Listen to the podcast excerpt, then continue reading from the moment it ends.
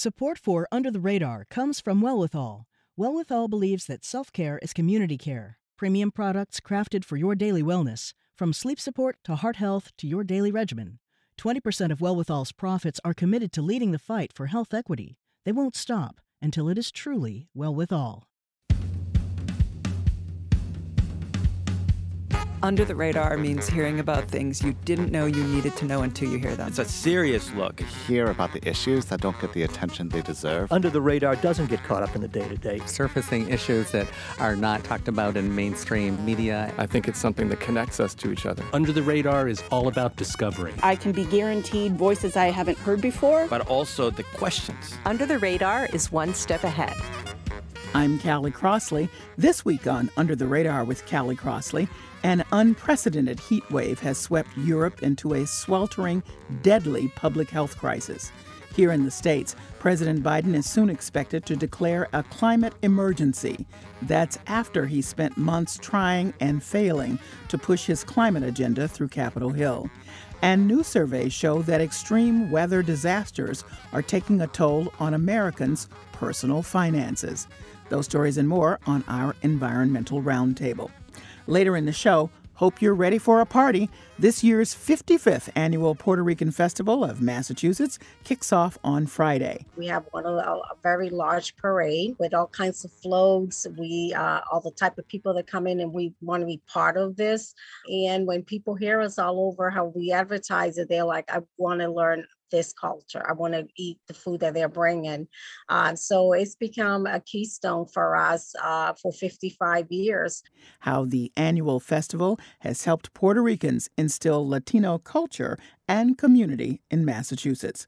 But first, joining me now, Beth Daly, editor and general manager of The Conversation US. Hello, Beth. Hey, thanks for having me back, Callie. Glad to have you. Also with us, Sam Payne, Strategic Communications Manager for 350 Mass and Better Future Project, a Massachusetts based grassroots climate action organization. Welcome, Sam. Thanks, Callie. Thanks for having me on and Dr. Aaron Bernstein, Interim Director of the Center for Climate, Health, and the Global Environment at the Harvard T.H. Chan School of Public Health, a pediatrician at Boston's Children's Hospital, and an assistant professor of pediatrics at Harvard Medical School. Thanks for joining us, Dr. Bernstein. Great to be with you again, Callie. So let's just start off with President Biden's visit to Somerset, Massachusetts, where he is going to the former Brayton plant, which used to produce fossil fuels and is now in transition to be generating wind power. As we are recording this before his visit, uh, we have some good sense of what he is going to say there. And that's what I want you all to respond to. First, uh, the meaning of the visit, Dr. Bernstein, and what you expect that he might say given the political failure of his climate agenda very recently. Well, it's a it's a good question. I'm not sure I have as much clarity as as one might expect.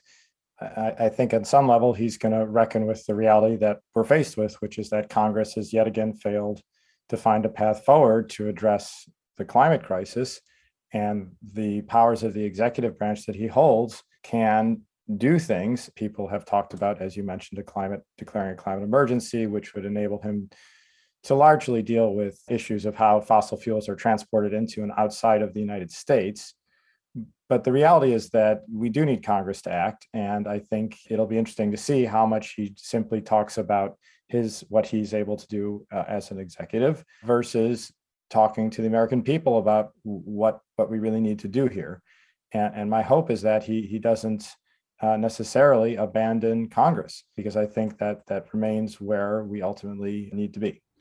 Well, one of the things that it's assumed will happen is that um, he will announce some executive actions, Beth. Now, that is not declaring a national emergency. I want to be clear that those are two different things. The word on the street is that he would not yet announce a national climate emergency if he ever decides to do so.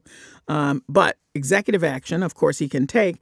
But what we know, as Dr. Bernstein has made clear, is that you can't codify a lot of what he might be able to do by the use of his pen by making an executive action because it can go away. Yeah, yeah. I mean, it's right. I mean, I'm very curious what's going to happen today. I know there's been, um, and I don't want to predict because this show will air afterwards, but I, I do want to take a step back and remember why Biden is going to Brayton Point. You know, Brayton Point closed in 2017 after more than five decades of being New England's largest and most polluting coal-fired plant in, you know, in New England, hands down. And it, it has a complicated past. And I think it has a complicated present too. I mean, Mayflower Wind is using a part of the site for sure, but um, but the, um, part Brayton Point is still actually suing the town Somerset for permission to use the areas like a port for debris like oyster shells, material to make concrete, and fly ash, which is, as you all know, a powder produced by burning coal. So I find it really interesting Biden's going there because it, it I feel like Brayton Point still represents some of the great futures we're facing, uh, which is wind and renewable energy, but still with a lot of um, the dirty past um, behind it. Um, Sam, pick up on that a little bit. I'm wondering, um, is this kind of I, hate to mention um, Joe Manchin. The reason that uh, his his effort failed is West Virginia Senator Joe Manchin um, decided that he could not support it because it was too expensive. In fact, uh, Sam, before I, I, get you to respond, let's take a listen to Joe Manchin speaking on Metro News Talkline earlier this month about inflation. Inflation is absolutely killing many, many people. They can't buy gasoline. They have a hard time buying groceries everything they buy and consume for their daily lives is a hardship to them. And can't we wait to make sure that we do nothing to add to that? And I can't make that decision on basically on taxes of any type and also on the energy and climate because it takes the taxes to pay for the investment in the clean technology that I'm in favor of. Okay, so the reason I wanted to play that clip, Sam and Beth and, and Dr. Bernstein, is because instead of chastising him wholly, President Biden is now, I, I mean, um, there appears to be some behind the scenes. Let's see what could we get him to agree to on a much smaller scale. So, to back to the point that um, Beth has made about puzzling why picking this plant to go to, is it somewhat symbolic of it's not a compromise, but it's sort of that transition thing. He's trying to help Joe Manchin along. It's not quite pure on either end, and maybe this is making a statement in that way? Yeah, I think you're spot on, Callie. I think that Brayton Point is a bit of a microcosm of what Biden hopes we can do with our energy policy across the country. And, you know, let's be clear Joe Manchin is resistant to this because uh, coal is still a significant part of his state's economy. But his resistance is against the wishes of many of his voters. Many of his voters are hoping to have a transition to more renewable sources of power. He claims that uh, economic reasons are why he is so reserved right now, but we all know that the long term economic implications of unmitigated climate change will be far more disastrous than inflation in this month and year.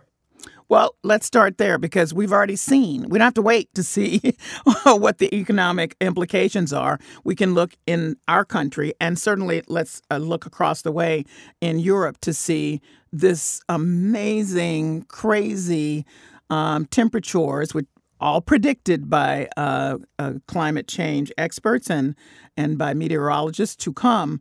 But it always felt like it was just a little bit ahead of us, like there's some time. And now here it is, Sam, where um, in the UK they had the hottest temperature ever recorded. They're, you know, declaring emergencies in ways they never had to. And in Spain and Portugal, there's wildfires everywhere and people are dying. I mean, and we can go to the United States because much of this is happening here. But that's an amazing example, I would say, of economic impact. Absolutely. Yeah, it's a reminder that climate change is already here and it's already affecting us. And just as much as we have to be acting to to mitigate its worst consequences, we also have to start adapting already and figuring out how we can make sure that people are able to to live uh, safely through the summer. And Beth, add to that, please, because will economic impact get people's attention? Yeah, I mean, it, it, felt really present. I mean, certainly the heat waves that are going on has got the world's attention in a way I've not seen it. I, I, I was struck by, you know, we have a lot of these crises happen more and more and more often. And I would argue that people are paying attention. It's just the right people aren't paying attention. So I, I don't know what the levers are to get that sort of attention uh, before you know we, we're kind of tipping off the cliff. Um, but it feels like we're tottering right now. But um, not to be a pessimist, but I, I do hope, yeah, economics will, will, will drive people. What what also strikes me is you know they have these these calls lately for like a right to be cool, which is very important and, and whatnot. And in some ways, how will that affect climate if people need more cooling? And that in turn will then drive up the climate even more. And I was just pondering that this morning a little bit. Now we're seeing the need for the cooling situation as a result of looking at what extreme heat and temperatures really are. Yeah, I think we got a whole infrastructure to deal with heating insecurity, and we're making progress towards the other side of that coin, which you know the present moment makes clear we need to address. You know, we've actually also tried to innovate. To Beth's point, we need a lot of innovation about dealing with heat risk, which is a very different problem than cold risk. Um, we've worked very hard to try and uh, engage frontline health providers around the country in a paradigm we call patient centered climate action, where we don't try and deal with heat stress at a population level. Uh, we try and deal with it based upon what we know are the big risks for heat related illness and, and risks of death, which really are, you know, your age, your, your medical health, your prescriptions, and whether you have access to air conditioning. And I think we've worked to, to, to really leverage the knowledge that's embedded in frontline healthcare providers, their access to vulnerable groups. We have a health system in the United States that lets too many people fall through the cracks, so it obviously doesn't get to all the vulnerable folks. But that's one piece. We're also working to, to develop in partnership with the Arsht-Rockefeller Center at the Atlantic Council, uh, work led by Larry Kalkstein, to develop the first health based heat ranking system. So, this is a system that as opposed to what we get now, we get heat alerts. Those heat alerts actually are not based on health outcomes, stunning as that may be. They're uh, not. They are not. So when we mm. get a heat alert from the National Weather Service, that is not an indication that we have hit some health-based threshold. It is simply a percentage of temperature. Mm. Uh, and 90 degrees in Boston is a very different percentile than 90 degrees in Houston. And 90 degrees in Boston and Houston do not lead to the same health risks for the people of Boston and the people of Houston. What we need are location specific heat warning systems that are based on health. And that's exactly what Larry uh, and Arsht-Rock have developed. Uh, and in Europe right now, one of the pilot sites is Seville, Spain, which is part of this massive heat wave. And so we're seeing in real time this ability to give advanced knowledge. This the system works days in advance. So we can therefore work with providers to reach out to people at risk because the providers know whether they're on medications that put them at risk, what their age is, um, their medical history, and, and can certainly know whether they have access to air conditioning or can afford it to really get people to safety before it's too late. And, and just to be clear, these alerts we get from the National Weather Service, there's evidence that shows that in most places, particularly in New England, they're happening at temperatures at which most people are already getting sick and dying, uh, the mm-hmm. vulnerable folks. So, in short, the frog is already boiling here. Right. and we're we're really playing catch up. And, and the point here is that we can do better. We have the knowledge to do better, and we are doing better. We just need to do it faster, and, and we really need to focus on the folks who are most at risk. Uh, and so, I, when we think about innovation in this space, I think that has to be front and center.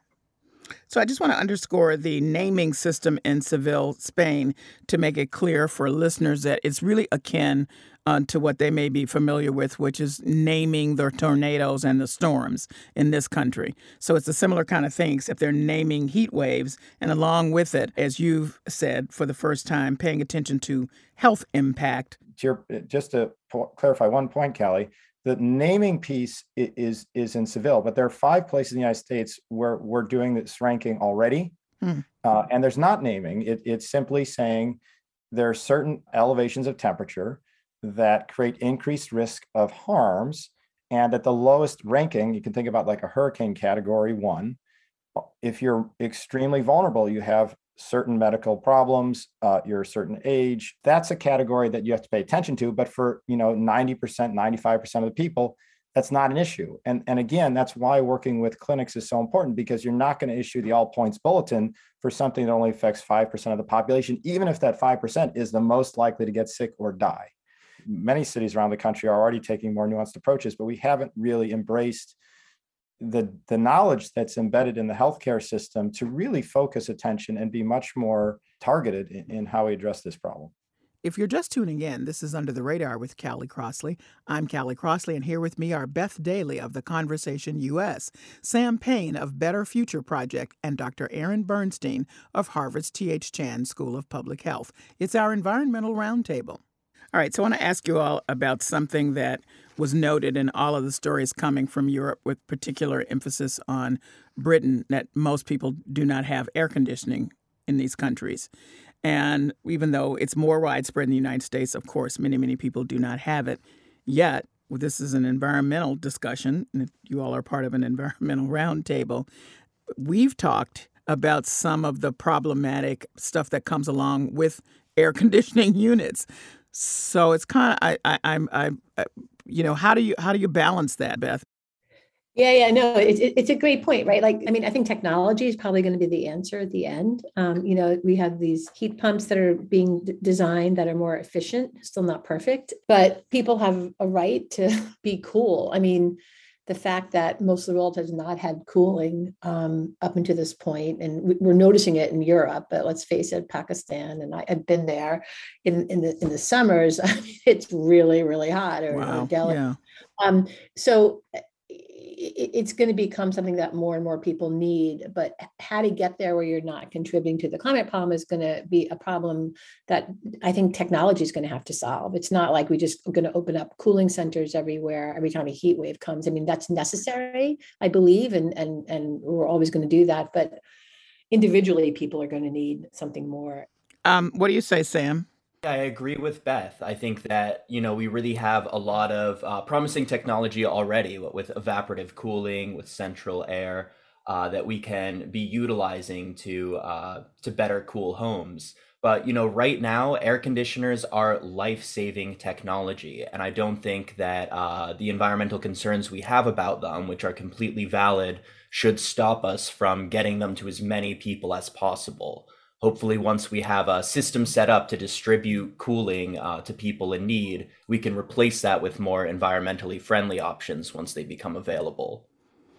All right so with this spate of very high temperatures and president biden's congressional law attempt and failure there on top of that was before it seems like now forever the uh, supreme court's ruling which essentially gutted the epa and that now, all taken together, makes it extremely difficult, it seems to me, for the United States to advance to meet its agreements or its promises about trying to reduce our carbon footprint, do all the stuff we said we wanted to do in conjunction with other countries in the world. Before I get you to answer, this is uh, California Governor Gavin Newsom talking about the Supreme Court's ruling with West Virginia versus the EPA. And um, he made a statement from a charred forest in California recently burnt by wildfires. If you don't believe in climate change, you got to believe your own eyes. Come to California, the extremes, extreme weather, extreme heat, extreme drought, and of course the ravages of the wildfires. The idea that the U.S. Supreme Court moved to take away one of the most significant and historically powerful tools to address the ravages of climate change is incomprehensible. Sam, weigh in. Yeah, absolutely. I think we're in a really difficult position here. Uh, the Supreme Court ruling on the EPA is an absolute travesty and flies against a hundred years of precedent. And it's going to make it really difficult for Biden to pass many of the, the powers that we thought he could, uh, being the, the leader of the executive branch.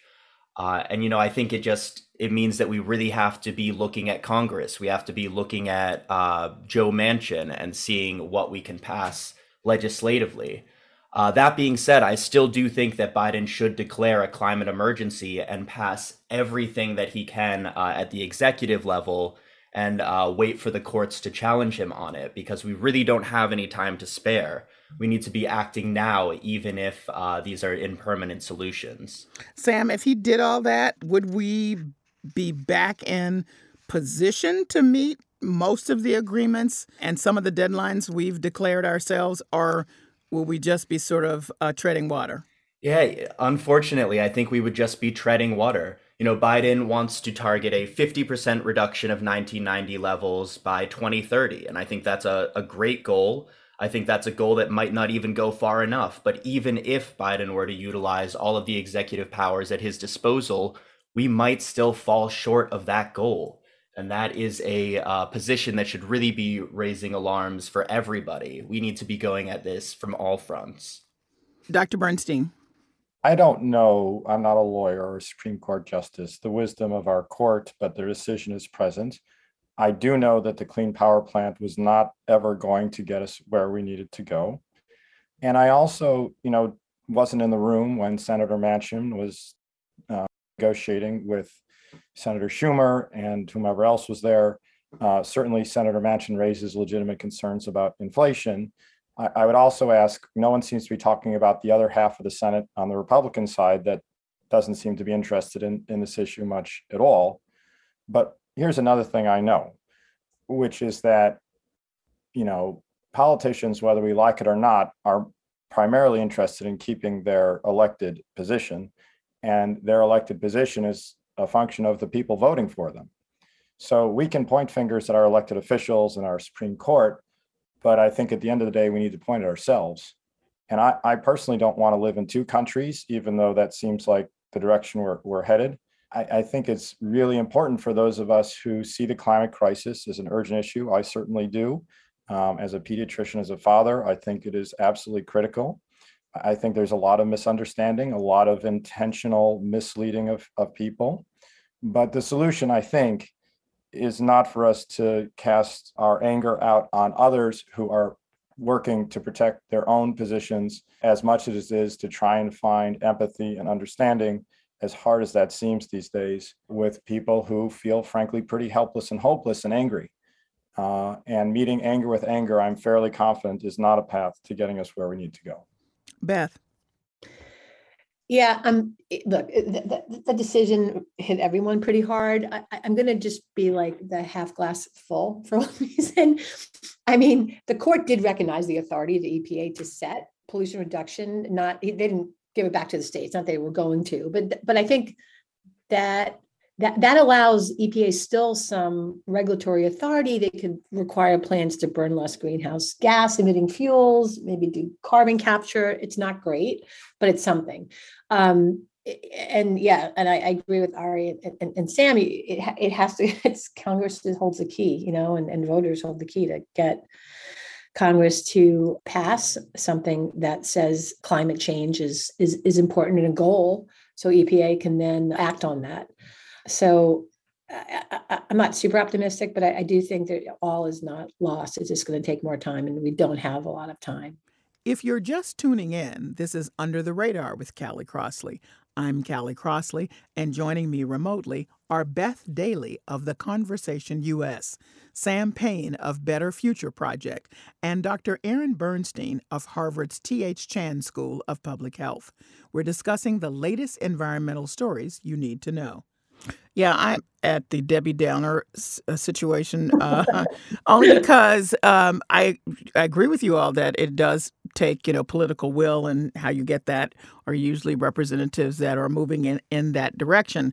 But as we look at these polls, and really the only poll that matters is the one uh, on the actual election day, but the ones leading up to the next election days don't have a lot of voters putting this issue high on their list.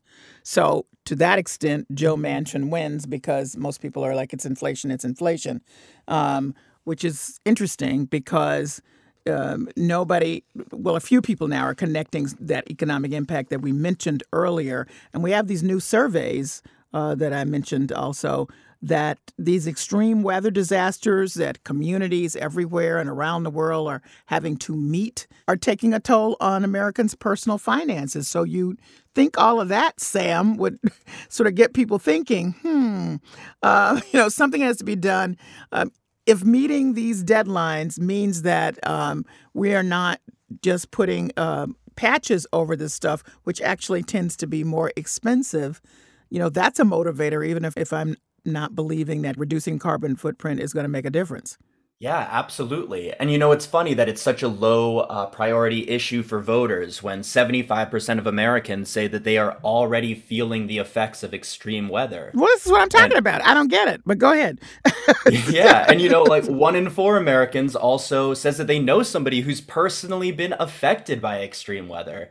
And I think that has a lot to do with the media. I think the media is hyper focused on inflation. And I'm not saying inflation is not a big issue right now but I think that uh, media has a tremendous amount of sway over what people prioritize. You know, people are already feeling the effects. It really is on the people who are involved to to make a big stink about it, to let people know that this is happening, to connect the dots for people who are watching their financial positions worsen uh, along with uh, public health. Well, I I am sort of gobsmacked, I have to say, Beth, about that. I know you're glass half full, but I'm a little bit gobsmacked that it hasn't had it, it what Sam said is just not registered. There, it, it, appears to be a bifurcated response in a very odd way. Yeah, I, I just want to clarify. I, am on the Debbie Downer phase too, but I'm trying really hard every day to find that little some sort of streak of silver because it is really it is really hard. I, I think I think Sam makes an excellent point that um, you know, the media plays a really important role of this, and, and, we can complain about the media, and we're the media, yes, uh, on so many levels. But the fact is, keeping climate front and center, if that's a, and the science has shown it's a major crisis, if not the biggest crisis we're facing worldwide, it requires an effort by media to ensure that even when you're talking about inflation, you have climate in, in those stories. Even when you're talking about other things, that climate's still there. And sometimes when you read the European press, it, it, it, it is there. I, I see it less in the US, but you know, when we talk about uh, when they write about, I just read something, was it Guardian or something about you know the heat waves and and cooling and they were talking about the climate risk and that and you know you got to connect the dots as sam said um, very eloquently um, for readers because attention spans are short these days, really short. And if it's not constantly told to people that the climate crisis is here and not going to go away, it can fall down the you know down the pecking order. Hmm. Dr. Bernstein, before you respond to this, I want to play what I felt was one of the most devastating statements I had heard in a while. This is uh, you know, last week coming out of uh, looking at the the global fires and extreme temperatures and just the shocking impact of the deaths uh, happening all around. This is United Nations Secretary General Antonio Guterres speaking at the Petersberg Climate Dialogue this month, and this is what he had to say in no uncertain terms. Excellencies, this has to be the decade of decisive climate action that means trust, multilateralism, and collaboration. We have a choice collective action or collective suicide. It is in our hands. Wow, I mean, to me, collective action or collective suicide, that, that just says it all, Dr. Bernstein. Yeah, it's a, it is a potent statement. And I think we need to be careful with our potent statements. Um, you know, this this disconnect that Sam brought out between the number of Americans and Callie, your your gobsmackness around the number of people who say they're dealing with this crisis in one ways but don't vote on it. You know, I, I think we're we're we're we're acting in, in somewhat reasonable ways. We see a crisis unfold. We use more inflamed rhetoric. Uh, we point fingers, and we need to, you know in my psychiatry rotation, one of my teachers said, you know, that there are lots of definition of crazy, but one of them is when you're faced with a problem and you don't fix it and you keep doing the same thing. Um, the temperature uh, has not only been amped up on our planet, it's been amped up on all sides of the climate debate. Uh, I, I, think we need to take a step back here and really think about why there's a disconnect uh, on so many levels. I, think it's pretty clear to me, at least, that when it comes to the the observation of so many people in the country that the weather has changed uh, and how it's affecting them economically, and the disconnect being they don't vote on it, it has to do with the fact that if you reduce carbon emissions, that doesn't change right now. It doesn't change within the lifespan of the individuals who are voting. And while I know that many people care deeply about their children and grandchildren, they also, you know, we also care about ourselves in our current moment. That's why it's so critical to dig deeper here and think about how climate action relates to the things that are going to matter right now. And that means inflation, and that means jobs, and that means health. Uh, I, I, I, in some places, that means equity. I'd like to think that's everywhere, but I'm not sure.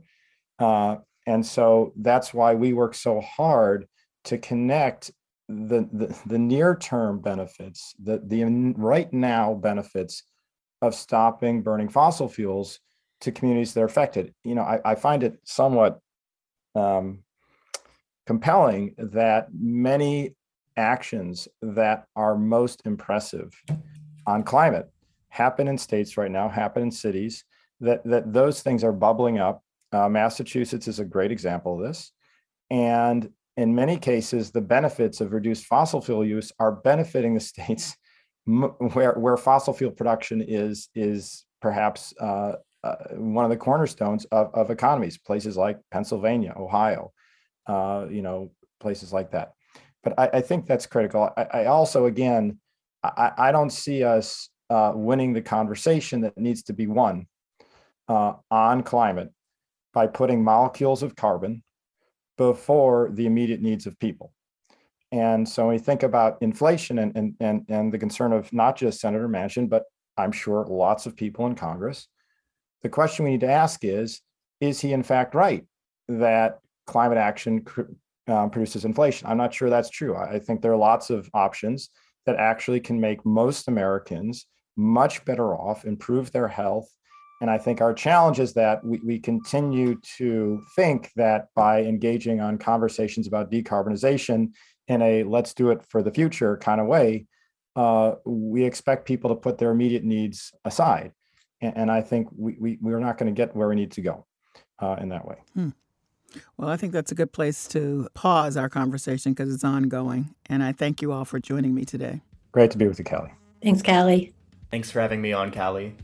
Beth Daley is editor and general manager of The Conversation US. Sam Payne is strategic communications manager for 350 Mass and Better Future Project, a Massachusetts based grassroots climate action organization. And Dr. Aaron Bernstein, interim director of the Center for Climate, Health, and the Global Environment at the Harvard T.H. Chan School of Public Health, a pediatrician at Boston's Children's Hospital, and an assistant professor of pediatrics at Harvard Medical School. Coming up, it's music, food, and culture this weekend when local Puerto Ricans celebrate the 2022 Puerto Rican Festival of Massachusetts. Nearly 200,000 Puerto Ricans are expected to attend the festival, which honors the history of the largest Latino group in the state. That's next. This is Under the Radar with Callie Crossley. I'm Callie Crossley.